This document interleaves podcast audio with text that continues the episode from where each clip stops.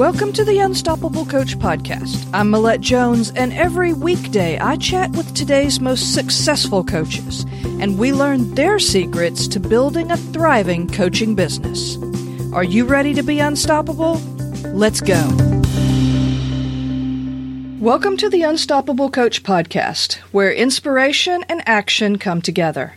Today's guest is Unlock Your Affluence Code coach and bad widow, Alison Pena. Alison is also an international speaker and blogger, showing entrepreneurs how to leverage their best strategies, congruent with who they truly are, for making more money, attracting ideal clients, and working optimally with teams and bosses to get work done impeccably. In addition, as Bad Widow, Alison teaches entrepreneurs how to navigate their personal and professional losses peacefully and powerfully while staying in action. Thanks for joining us today, Alison. Thanks so much, Millette. Now, before we jump into more about your business, I'd like to know a little bit about who you are and what you like to do when you're not working. So, I grew up in New York City and still live in New York City. Um, I love to read, write, travel. I love to brainstorm business, actually. And um, I uh, was married for 20 years. I was with my husband for 25 years. And the bad widow part is because he um, was diagnosed with cancer in October 2015 and died in September. Mm. And so I, I started my business some time ago, and, and then I stopped and relaunched Mhm. just in January. So um, it's been quite a ride. yeah, I would imagine so. And I, I totally get what you're saying about enjoying talking about business and brainstorming. I, I almost said, doesn't everybody? I know. it's so much fun. It, it kind of is. I guess to some people it is, anyways. Yeah, we're on the same page there. exactly. Now, we all love to be inspired by people's journey. So, the first part of our conversation is going to focus on your journey. How long have you been coaching, and what led you to get into it in the first place? So I started coaching in um, late 2013, and I was about to turn 50, and I asked myself the question. Are you doing what you were born to do? And the answer was a resounding no. Hmm. And so then it was a scramble to figure out okay, well, what am I born to do? I was a medical editor at an advertising firm. Okay. And so I created my business, which was about unlocking the affluence code. Um, and I, I literally created a piece of intellectual property to help people figure out who they are and then make decisions and take action from there. Um, and then I kept doing that until my husband was diagnosed. And then I stopped my business cold to take care of him. And then I relaunched in January with both Affluence Code and Bad Widow. Mm. Well, explain a little bit about what what is affluence code. So the affluence code, uh, people operate through three perspectives or lenses, and so each each everyone has all three, but the first one determines how you best make money, work with people, all of that. And for coaches, making money makes us sustainable, makes us profitable. That's one of the most important pieces. Mm-hmm. So the the first lens is purpose. So these people tend to make money pretty easily. These are the um, their focus is doing impeccable work and getting paid appropriately for it. The second lens is love. A lot of coaches, especially who are healers or in those kinds of modalities, are uh, either love or charity, which is the third. So love focuses on one-on-one relationships. They can make as much money as the people who have purpose lens first, but they have to do it in a different way because their genius lies in nurturing one-on-one relationships. Hmm. And then the third, and I'm really focusing on how do you make money because this is one of the first pieces that that coaches have to solve Sure. to be sustainable. And then the third is um, charity. So charity is about serving a thriving community. So these people also don't make money in the same way because what they're most interested in is influence and impact. So their best way to make money and get clients is to reach into their communities for the people who are circles of influence. Because what that does is it produces a much greater ripple effect from their work, and that's what they're interested in. So if you're only for purpose, does money make money for its own sake? Mm-hmm. So if you tell someone who's love or charity, you're going to do this job and you're going to make $100,000 and it's going to be great. It doesn't compute. Mm, okay. So it's really hard to set goals if you're that kind of person in that way. Huh. You know that that actually makes a lot of sense. Um, just my interaction with other people. You saying that kind of is like it's like a light bulb going off. It's like, yeah, that I can see that in others. Maybe it's a little harder to see in myself which one, but but I can definitely see that in my interactions with other people how that would make a big difference. Yeah, it has big implications for how you attract clients. So if you know that a client is interested in nurturing one-on-one relationships, then the communication you speak or write and the the results you deliver are in their language. Oh, I see. Right. So you're much more resonant. So you're speaking from who you are to who they are. And there's much, much more of a connection. You get a lot more ideal clients. It's easier to make decisions faster. It's got real life, practical, tangible implications. Hmm. So you're not really just trying to figure this out for yourself, but you're also looking at what that ideal client is going to want so that you can tweak your your message a little bit. Exactly. So if you if you know that someone is love first, for example, then what they're going to be most interested in is what is uh, let's say your um, let's say uh, you are helping someone okay i'll give you a real life example Okay. i had someone who was um, selling a skincare product. And Mm-hmm. the person who was managing her said, just go out, talk to a hundred doctors, and it'll all be good. Your business will fly. You'll make lots of money. She was love first. Mm, okay. So she was failing miserably. Money was bleeding out the door. But she told me, I will chase someone down to give them their three sessions that they get with me. Hmm. And she had found a person who was a salon owner who loved her stuff. And she had said, Hey, would you send people to me? I said, Well, how about this person's already a raving fan? How about you say, What if I did a lunch and learn or one on or a an evening get together or something at your salon. You bring in your people, I show them what I have, and you get the one on one connections. Hmm. And that's how that person makes money. So it's just figuring out how best to tap into what really lights you up and and go that with that route. Okay. Exactly.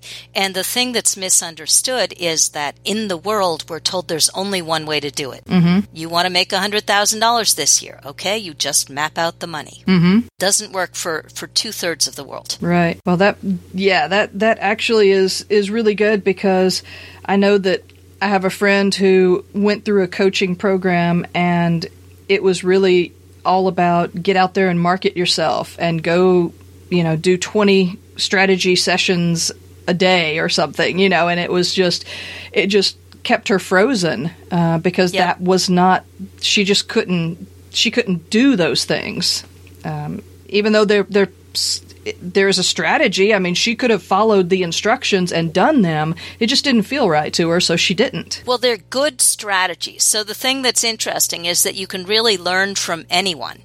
And they are good strategies. But for example, the numbers that a person who's love first is going to be looking at is who are going to be her raving fans.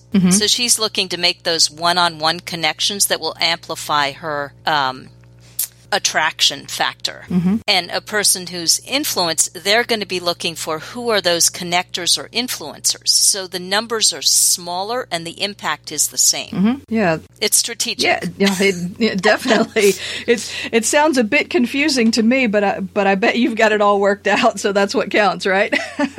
Yeah, I mean, mostly when I say so, purpose is um, create impeccable work. Uh, love is nurture one-on-one relationships, and charity is serve a thriving community. So that's sort of the overview of each of them. And everybody's got all of them, but if you're not doing them in your order, you're struggling. oh, okay. Because I was going to say I, I I could sort of see myself in in all of those, but Yep.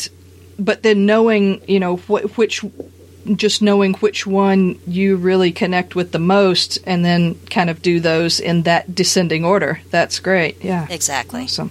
Well, now everybody knows that starting a business can have a lot of ups and downs.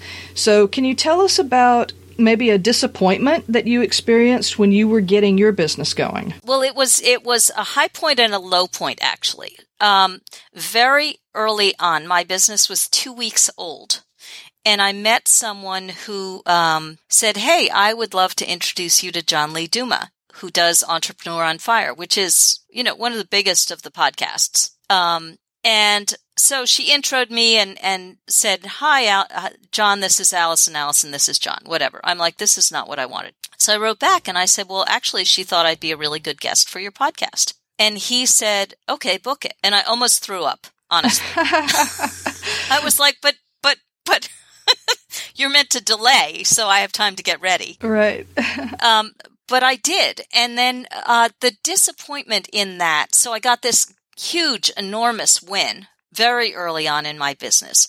And my disappointment was that I did not know how to convert it. Hmm. And so I didn't, I said yes without an end in mind. Okay. Like, why was I saying yes? Was I saying yes to expand reach? Was I saying yes to, to convert people into clients? And so I was disappointed that I didn't get um, conversion from it that I should have. Right. So, what would you have done differently with that hindsight? What would you have done differently in that situation now? Or what should coaches do if they're if they're given that big opportunity? You know, how Huge. how do they how do they navigate that? Um, instead of just grabbing the yes and then and then looking back on it and saying, "Oh, geez, I could have done so much more." Yeah, um, uh, sort of begin with begin with the end in mind. Once you get that huge opportunity, there are two things. So if the deliverable is like a a, a product of some kind, a physical product, such a thing can sort of blow you out of the water if you get too much demand.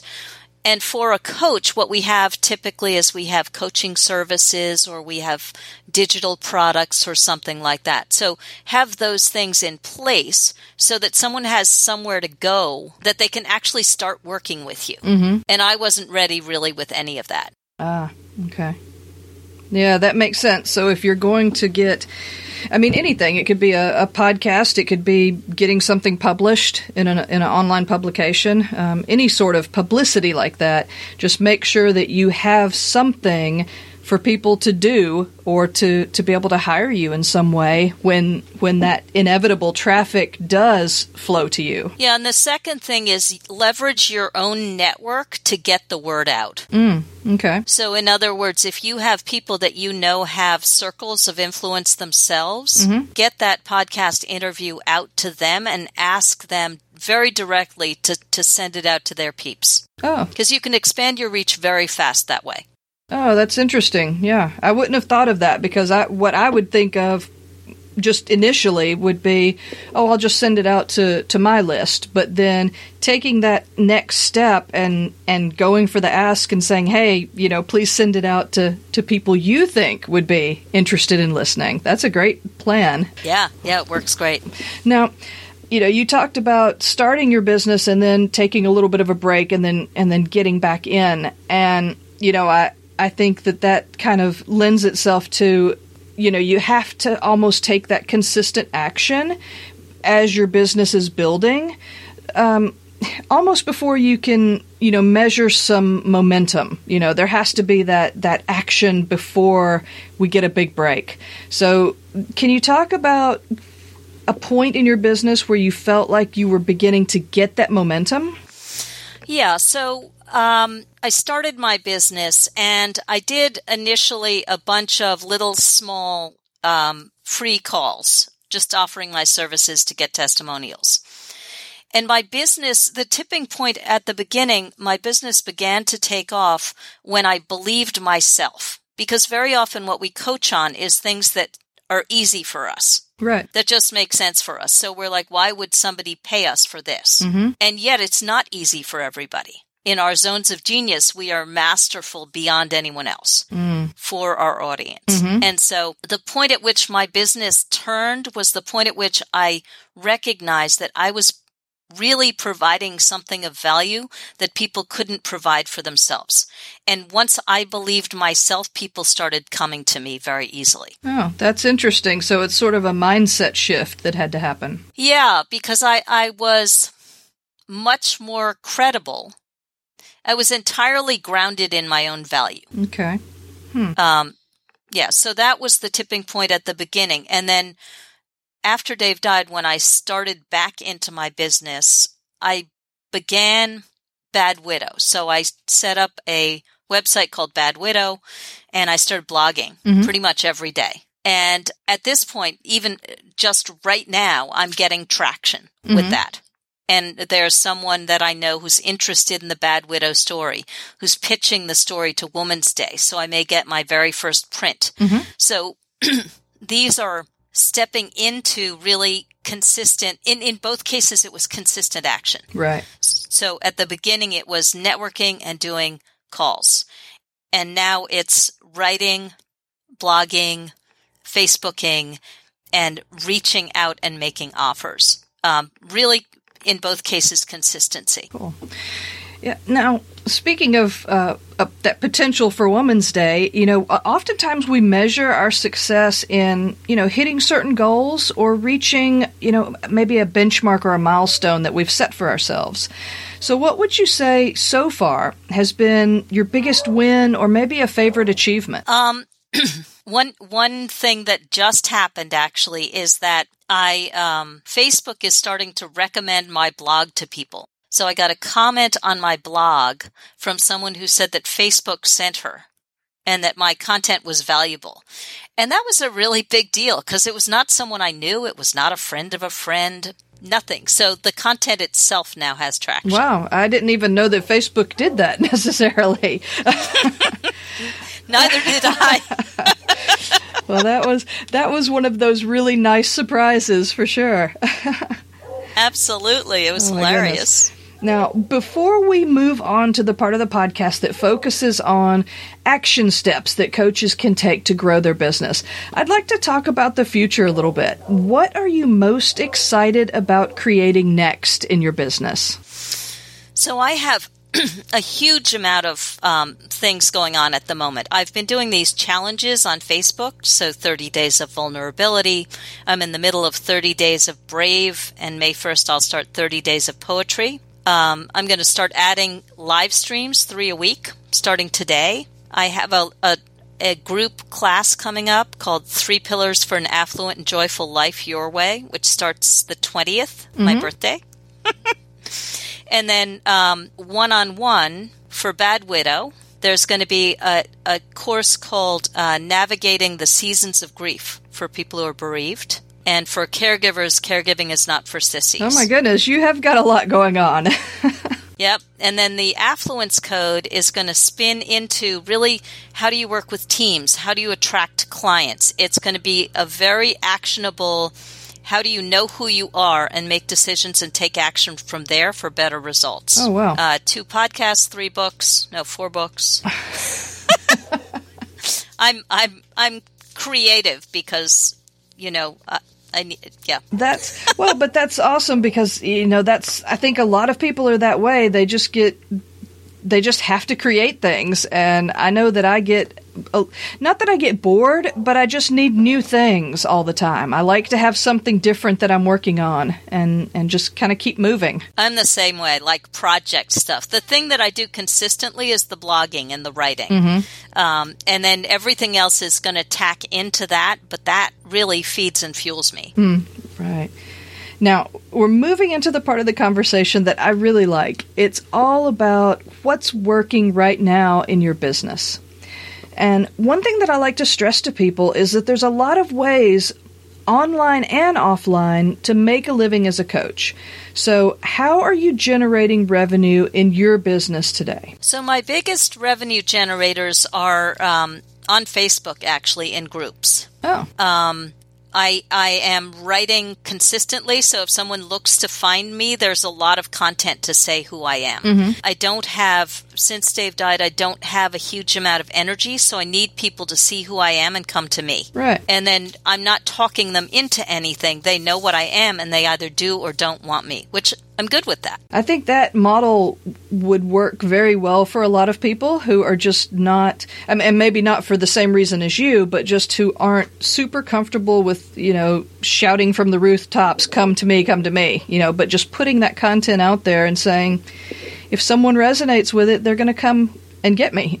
Exactly. I mean, as coaches, if we're creating something, then someone wants it. Mm. Because otherwise, the, the, the desire to make it wouldn't exist. The desire to serve in whatever way we're serving just wouldn't exist. So, most of your revenue now is just that one on one coaching? that you're doing? It's one on one coaching. I'm beginning to create some digital products, yeah. including repurposing content I've, I did years ago. So I did a a 30 days of vulnerability in 2015 that I've now made into an ebook. Oh, nice. Yep. Yeah, I love that idea of taking something that you've already created and then using it in different ways because you never know how someone is going to find you. You know, someone that that listens to a podcast may not be the same person that's going to read the blog. So, being able to repurpose um, different pieces of content, I think, is an awesome idea. Exactly. Yeah. So, the Unstoppable Coach family is made up of new and experienced coaches. But the one thing that everybody has in common is that they're all wanting to grow their business in a big way. Perfect. So, what's your favorite strategy for bringing in brand new clients? Um, it really varies. So I would say I would say my biggest suggestion is to choose a business model that's congruent with who you are. So at the beginning of my business, my business model was very heavy face to face, meeting people, networking, finding clients that way. At this point, it's much more uh, Zoom calls, Skype calls, online connection, uh, stuff like that. So people have different businesses that are congruent with who they are. If you are very shy and you don't like going out with people, networking is a poor business model, even though it works. Yes. It's very effective. So take the, the, the steps that are congruent with who you are. Mm-hmm. Yeah, that that definitely makes a lot of sense because I would probably be the last person at a networking event.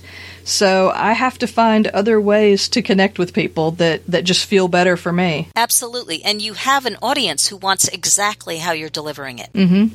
Yeah.